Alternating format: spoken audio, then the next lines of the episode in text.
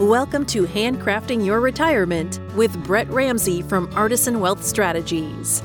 In this podcast, we help retirees as well as those who are considering retirement overcome generic wealth management advice that limits your future. We do this by handcrafting customized financial strategies centered on your unique lifestyle. Jump on board for this journey where we delve into strategies that can help make your money outlast you as Brett draws from years of experience with guest experts to eliminate cookie cutter saving strategies. Hello, and welcome to Handcrafting Your Retirement with your host, Brett Ramsey. It's the first of many episodes to come where we will talk about what you want in retirement and how to make it happen. I'm Wendy McConnell. Hello, Brett. How are you feeling on this very first episode? Excited to be here, Wendy. Really just uh, energized to help people learn more about how to get the right answers for them, not just the generic answers that they find all over the internet. So we're excited about that. Yeah, exactly. Now you were doing a little uh pre-gaming. Let's let's talk about what you studied to um to get prepared for this first episode. Come on, tell us. Well, I'm a, I'm a simple minded fellow, but I, I, I find it, uh, I like to steal from others. That's a phrase that I was taught early in my career is find people that are doing something well and then try to copy them. So one of my favorite things is old Saturday Night Live episodes. And there happened to be one where there was an NPR broadcast. And as soon as you put this microphone and these headphones on me, I felt like I was in the delicious dish. And if you don't know that skit, you need to go look it up. It'll make you laugh. Uh, we're not in the holiday season yet, but it, it'll make you smile. Yes, I have to go look it up myself. I don't remember that one. Uh, I didn't watch a lot of Saturday Night Live, but I know that you can find any clip from any time at any moment. It, that's amazing thing about the internet. There's been some great advancements, I would say, in the ability to find things quickly. And uh, just like I said, SNL, delicious dish. You will smile. You'll thank me for that one. Just like the way you say delicious dish. if you heard their voices, it would make you even more excited to see what's next on the delicious dish. I can hardly hardly contain myself, Brett. Okay, so let's get down to business. Um, how did you get into this industry? Tell us a little bit about your history.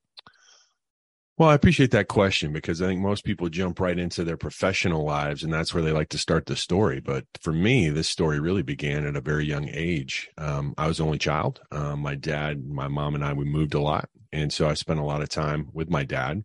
My dad happened to have a background in, in accounting and finance. And so when he would get home from work, my mom would cook dinner, very traditional family situation. And I would go in every night when my dad would get, get there, we would go in and we'd start watching the nightly business report with a man named Paul Kangas, and that was on um, you know PBS, and that's what we did every night. And he started teaching me about investing in stock markets, and uh, there was just this time where I remember uh, his company. Um, he happened to spend his entire career working for Firestone, and uh, they were in the process of actually being acquired by an international company. And so he was showing me how the stock prices were were changing so very rapidly because multiple companies were bidding on his.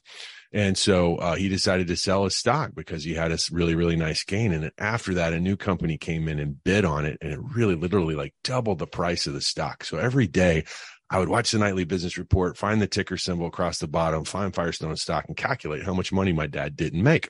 Oh no! And and from that, though, what he taught me was a very valuable lesson. Was he actually started showing me his personal net worth statement that he started the year I was born. So every year he would calculate exactly what his net worth was, and he started showing me how his eh, value had grown and how it had compounded and how he made a very very nice profit on that. And so really early on, I kind of learned about goals and objectives and how to do that and I didn't really think a lot about that until my first day of of real work. After I graduated from college, I was fortunate enough to be hired by a large company, and they brought all the new employees into this big conference room, and they had their HR people in there, and they're teaching about our benefits and telling us how to do it. Well, they'd sent us these handbooks, so I'd read through all the handbooks. So talked to my dad. Of course, he's been a great advisor to me my whole life, and uh, I already kind of knew everything. I already knew what I was going to enroll in. I knew what the benefits were, and a lot of very smart, well educated, you know, bachelors of science and masters of science people were in the room with me, and most of them had no idea what the heck like the 401k was and how to enroll in their healthcare benefits. And I found myself throughout the entire day making friends um, with these folks and then helping them understand like what it meant. And uh, one of the things I remember real quickly was one of my good friends. Uh, he was like, "Oh, I can't do that 401k. I pay off my student loans." I'm like, "Dude, free money." I'm like, "You got to do it." And he's like, "What do you mean?" I said, "Well, they're telling you right here. If you put in seven, they match you 50 cents on the dollar. It's a three and a half percent free money deal." I said, "You got to do that." And so just very on, I realized that there was just things that I knew that other people didn't know simply because of the background that I had and the great relationship I had with my father and how much time he spent teaching me these things. And so um, when I started getting more and more opportunities to lead, I started realizing that uh, so many of my employees that were working for me in the organization just really hadn't had someone hold their hand and walk them through it. And so I didn't realize it, but really I was starting my business even then because I really just cared so deeply about helping these people. I made it a really a conscious effort uh, to not let that happen to the people that I cared about. And so that's really the origin of my business. And then uh, through some other career steps, I had some opportunity to get into uh, the financial services industry itself and started learning hey, I don't really want to be in corporate America. I would rather be in that last part of the relationship, working one on one, helping individuals and families figuring out how and when to retire and trying to help them make sure that their money's lasting at least one day longer than they do. That's a great philosophy. I like that. Have your money last one day longer than you do. Um, the question that I have, though, were you able to talk your friend into putting in for the 401k? I did help him get into the 401k, and now he's a big level executive uh, in Texas for a big uh, um, computer manufacturing, equipment manufacturing company. Um, I helped him get out of debt, pay off his car, um, get out from underneath his student loans. Um, you was, had a uh, percentage? Uh, Did you get a percentage of that? No, I didn't at the time. I wasn't smart enough to understand that that's what that's what I was doing. You're like, but what? Wait, people pay me for this. I well, I didn't know, and uh, and probably my greatest, uh, uh, quite frankly, the most satisfying experience. He was he was great. He ended up being a groomsman in my wedding, so obviously, I, I think very highly of him.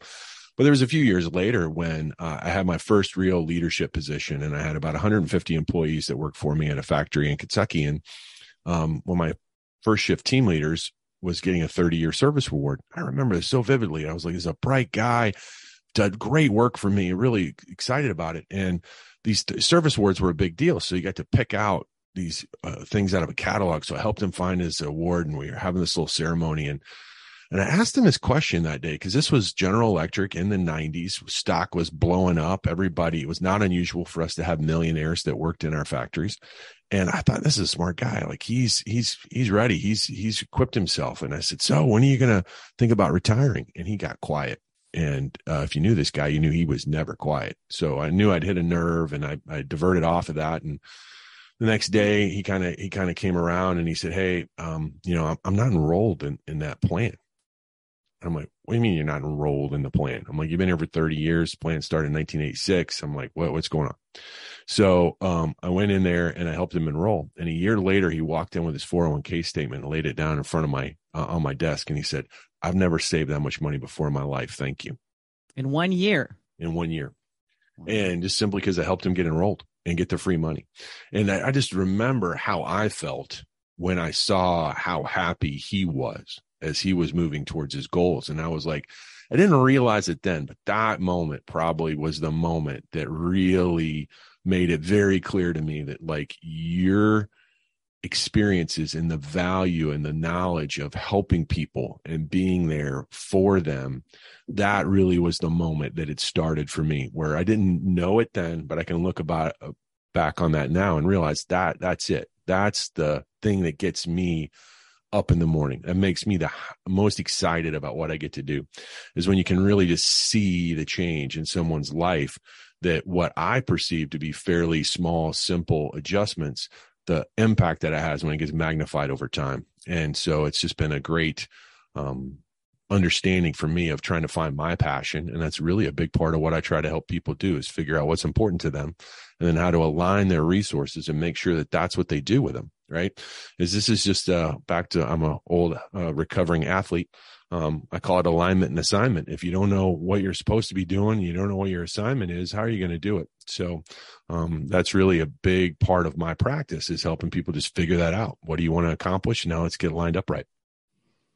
So, how much information do you need to get started on this? Like, I'm, I'm very shocked to hear about a man that had been working for a company for 30 years and then made a ton of money in his first year in a 401k. Um, we obviously don't recommend that you wait that long. Um, no. That's not the game plan, right? but you were able to help him before it was too late. Yes, absolutely. Uh, what I try to tell people is the first thing that you got to know about financial planning, and you'd ask the question kind of what information is needed, is that where you are is where you are. Right. And so sometimes that difficulty of just gathering your own information and putting it down on paper is a daunting task for some people. I've done a lot of uh, work personally in my health and trying to improve my health as I age and aging well, I call it. Um, and one of the most things, surprising things that I learned about that is that people don't want to buy a scale. We don't want to know because they don't want to know. Because if I step on it and now I know, now I have this knowledge and then I got to do something about it. And so if I'm ignorant, if I don't know, if I then it's less scary to me somehow. And I didn't really think about that. That's not quite how I'm personally wired. Um, but I think that's because of my sports background and because of my goals and objectives kind of way of, of living my life that I'm, I didn't, I didn't appreciate that, how daunting a task that is for some people, right? Is that some folks just need help, like getting their data together, figuring out where am I? Because we can all have these grandiose visions and pictures and plans of what we think it looks like in the future. But if we don't know where we are, I don't know how the world to build a roadmap to get to where you want to go if if you don't know where you are. And so that very first step, that very first self-awareness of allowing yourself to kind of come to grips with where you are, who you are, right? Doesn't mean that's who you're going to be or where you're going to stay. But what that does allow you to do is start to understand, hey, this is where I'm at. Okay. And for some people, it's a shocker, both positive and negative, right? Some people have it in their head that they have to accomplish a certain age or have to get to a certain level of wealth before they can get to where they want. Other people are are uh, under resourced and they're uh, kind of behind the curve, and so we have to start kind of modifying those dreams a little bit and figuring out what we can and cannot do and why, uh, and then getting excited about it. So I'm a big fan of you know once we kind of pick a goal, man, let's get excited about it. Let's go do it, right? So uh, uh, that, that hopefully that helps you understand a little bit about what it takes to get started. Absolutely. Well, let's talk a little bit of your life outside the office. Now, when you aren't working, what is it that you like to do for fun besides watch Saturday Night Live clips? well, I don't watch a lot of Saturday Night Live anymore. Uh, I'm not up that late um, uh, because the things that I like to do mostly are, are to be honest, are family uh, and friends. Uh, um, I'm married. I have three children, um, and my my family has been a big part of my whole life. Obviously, I told you the story about my dad. I didn't speak about my mom. My mom unfortunately passed away when she was 48 and uh, I had a great relationship with her, and that had a huge impact on me and also my father, and starting to look at at what life looks like down the road. And so made me really take uh, a very different approach to how I viewed being a husband and a parent. And so really uh, decided to start my own business for lots of reasons, but mostly it was because I wanted to not be at the whim of a large corporation that forced me to travel all over the place. So I've been really blessed, uh, been able to be very, very active in my children's lives and in the community, volunteered a lot um, for local sports organizations, have been able to really give back a lot there and coach a lot of teams and be around a lot of young kids and, and pour into their lives, which has been awesome and amazing for me. Um, uh, just loved being the dad that sometimes got to be there uh, and reading the stories to the kids when they were in kindergarten and uh, being Mr. Grant's dad and all that cool stuff that happened from that and being a part of that, but then also just being able to give back to the community in other ways. So pretty active there. Uh, like to be physically active, like to be outside, love to be able to walk. Um, uh, you know, playing around a golf is great, but it's not so much about the golf. It's more about the walk and the relationships and being out there, uh, doing that kind of stuff. So that's, that's what I try to spend my time doing when I'm not here. So you've been a coach to some of your kids' sports teams and some other teams. Uh, I actually got my most exciting. I think I love ki- coaching my. I love coaching kids.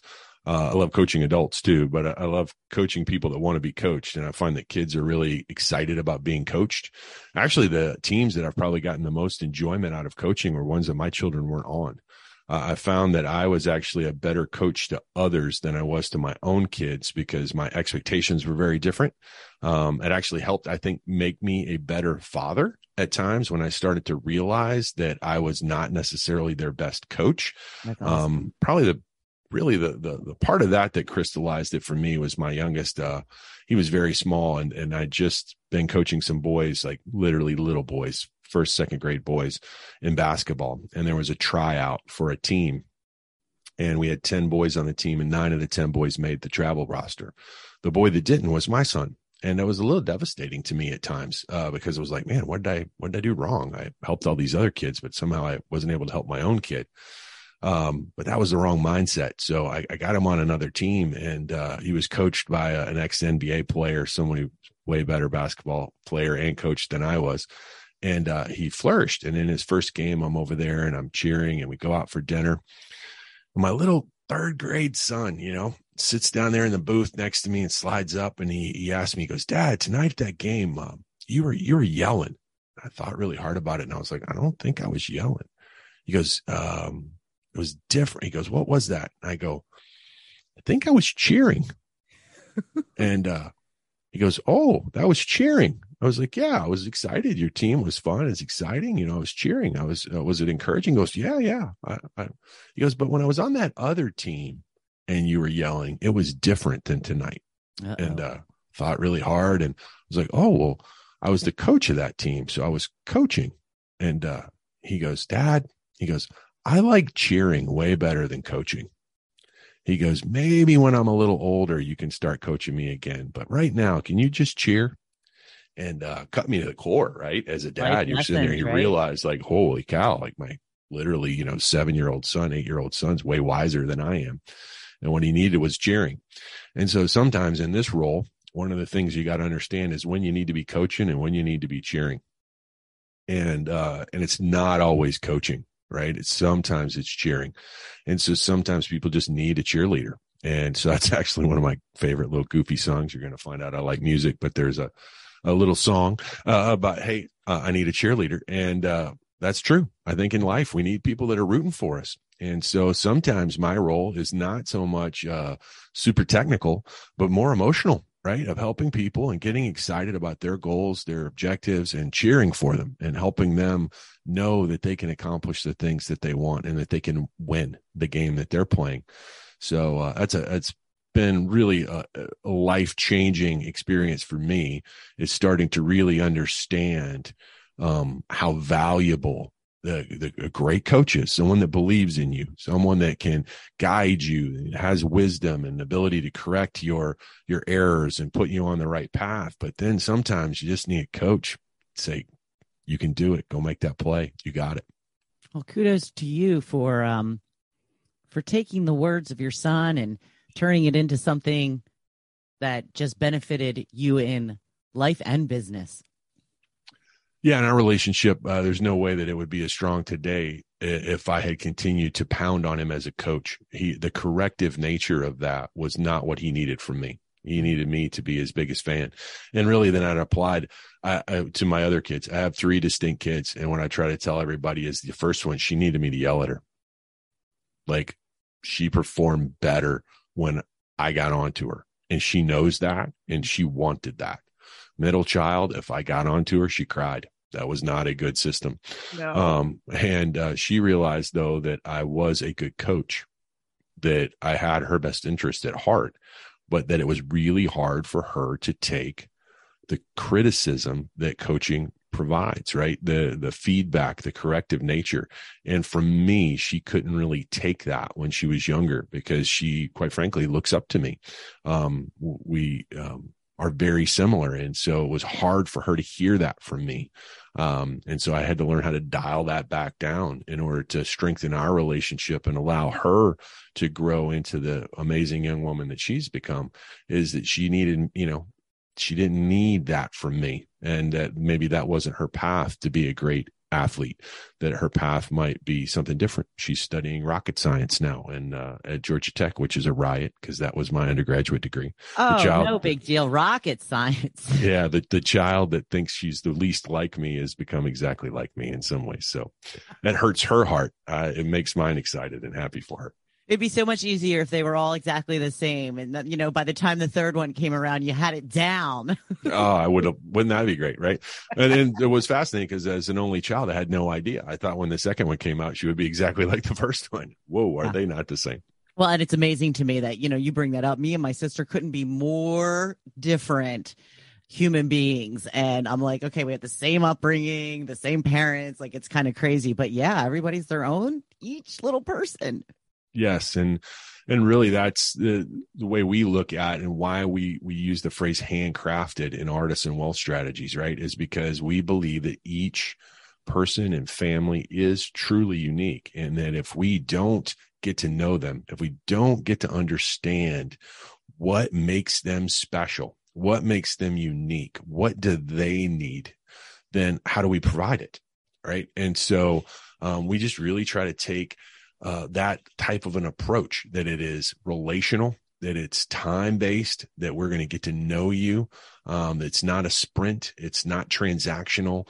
You know you're not some other you know product of our assembly line you know that you are someone that has unique situation and we want to know it we want to know you and then we want to make sure we're giving you the absolute best guidance and advice that we can provide uh, to help you accomplish what's important to you. And no one else can know what's important to you until and uh, and so that's actually I think one of our biggest challenges is most of the time many of our clients have never really had to reveal themselves to anyone else and talk to anyone about what's important to them.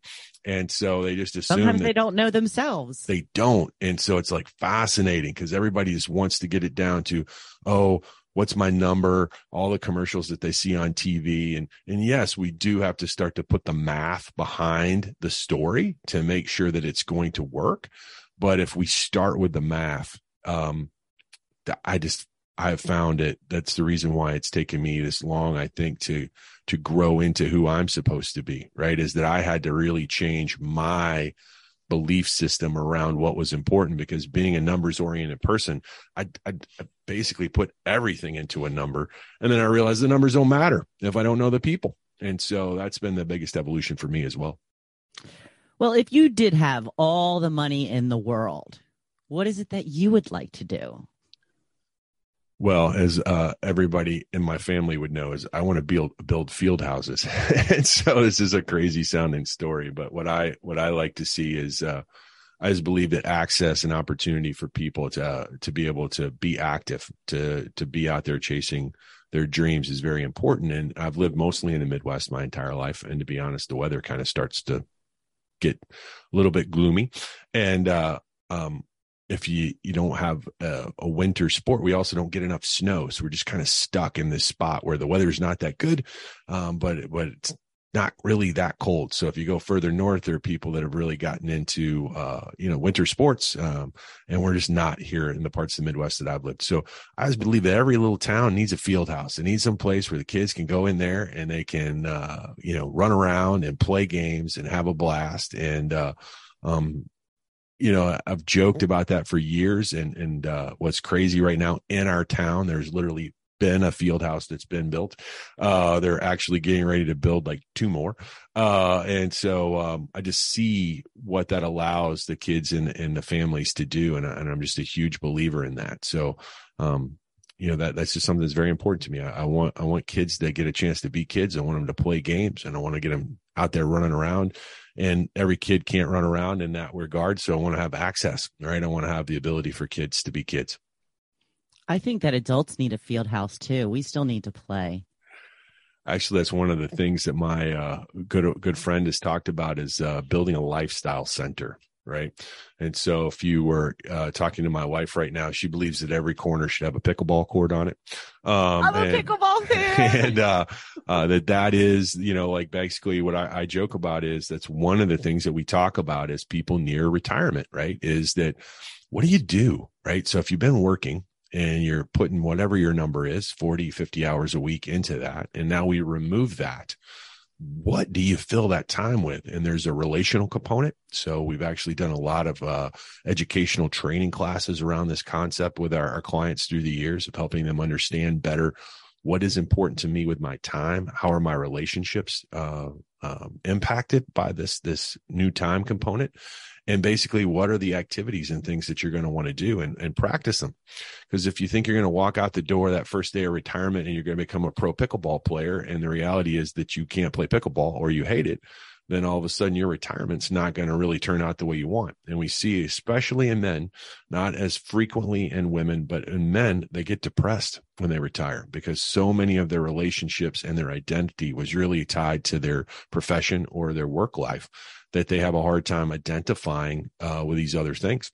So we talk about practicing. So one of the big things I think about being an athlete too is we don't play spend all of our time playing games, right? Most of the time we practice. We practice about 3 times more than we play.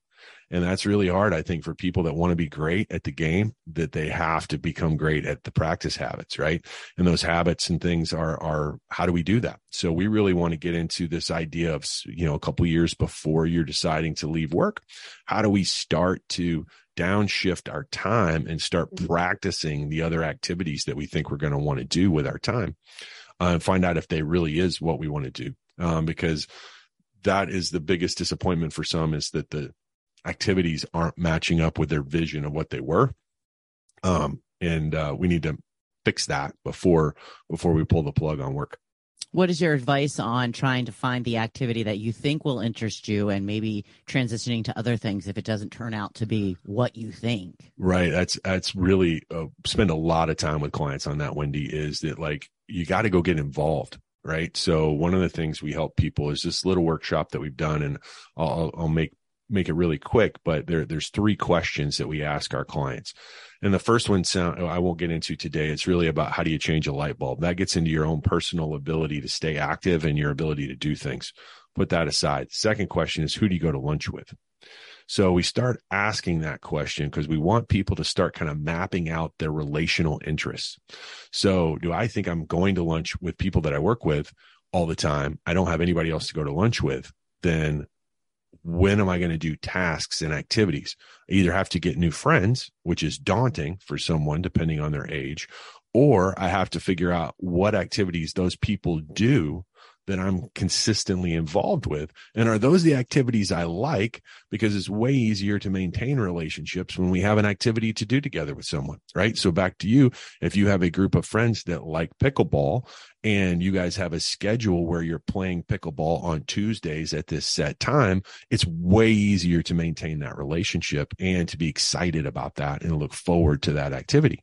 So what we help people do is to start to think about that and map that out. If they think it's their kids or their grandkids, sometimes that actually can be a problem because those people aren't where you are. And so that's where our, our clients and one of the things we'll be talking about here is helping people understand the where they need to be because where still sets about a third of your expenses in retirement. So if we don't know where you're going to be, it's hard for us to build quote unquote good spending plans and knowing how much income and money you're really going to need on a monthly basis, right? So how do we start to fix these things? So we got to understand the who we want to be with. What are the activities we like to do with those people? Because then we can start to figure out, okay, what would that really look like financially for me? Is that within my power to do? Um, the final piece is one of my favorite questions that I always ask people. And that's question that kind of sounds silly, but it's how do you get an ice cream cone? And what that gets into is the ability to understand where I'm living, what's near me, right? And my personal mobility. So as I age, one of the challenges is going to become is when do I lose my own personal mobility? And are the people that are around me where I need to be to support me. So as we find out our activities, our interests, it's really also so people related, right? Is that we are, we are people, people. We need people. And if we don't know who those people are and we don't identify them before retirement, we can get very lonely and isolated. Those are the people, quite frankly, that all of the data back to I'm a nerd, um, suggest don't have a very enjoyable and fulfilling retirement timeline. So that's what we want to help people figure out before they pull the trigger on that, right? Is that we need to plan. Another little expression that I learned very early on my career is that we plan our work, work our plan. And so if we don't know what our plan is and we're not practicing it, that's the working the plan, then we're usually not going to get the outcomes that we wanted or expected. And then we're like upset at this point in time in our life where we should be thrilled, right? We should be doing the things that we love doing, but we're not because why? We didn't plan well. And so now we're not executing it. And we're, there's this like disconnect. And that's one of the things we really try to help people figure out is how do we close that disconnect? Well, Brett, this has just been delightful. I have just really enjoyed chatting with you today. well, I think we're we're probably not going to cover as many questions per day as we thought, but uh, the answer I, I knew that, that, that would not be a problem. We would not, you know, run out of questions because you you like to chat. I'm a chatty person, which is yeah. kind of funny because actually I test out as an introvert, which most people would not expect. Is that when uh, when left to my own devices, I can go days without other people, and I'm pretty happy with that. But then yeah, when but I meet somebody, probably talk to yourself.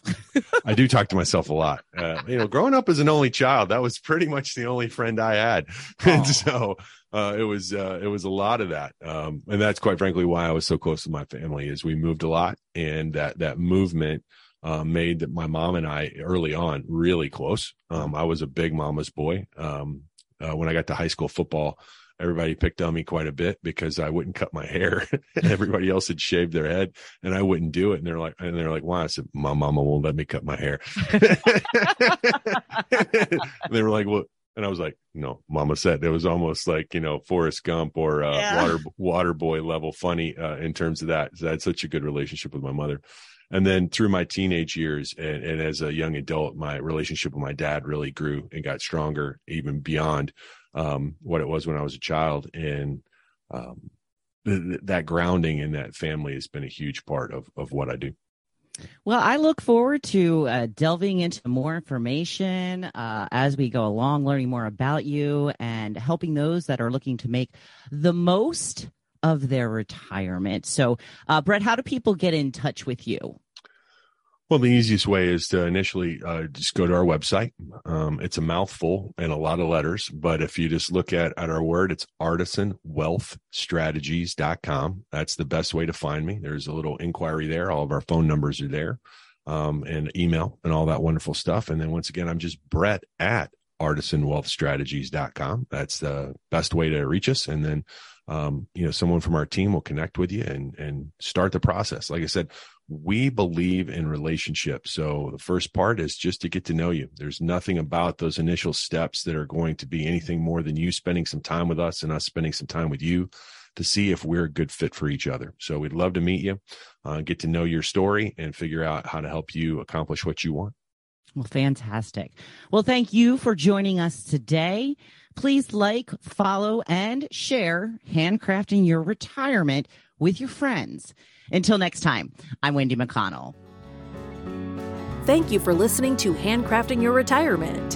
Visit our website at www.artisanwealthstrategies.com or give us a call at 317 660 2855. And don't forget to click the follow button to be notified when new episodes become available. The information covered and posted represents the views and opinions of the guest and does not necessarily represent the views or opinions of Artisan Wealth Strategies. The content has been made available for informational and educational purposes only. The content is not intended to be a substitute for professional investing advice. Always seek the advice of your financial advisor or other qualified financial service provider with any questions you may have regarding your investment planning. Securities and advisory services offered through LPL Financial, a registered investment advisor, member FINRA SIPC.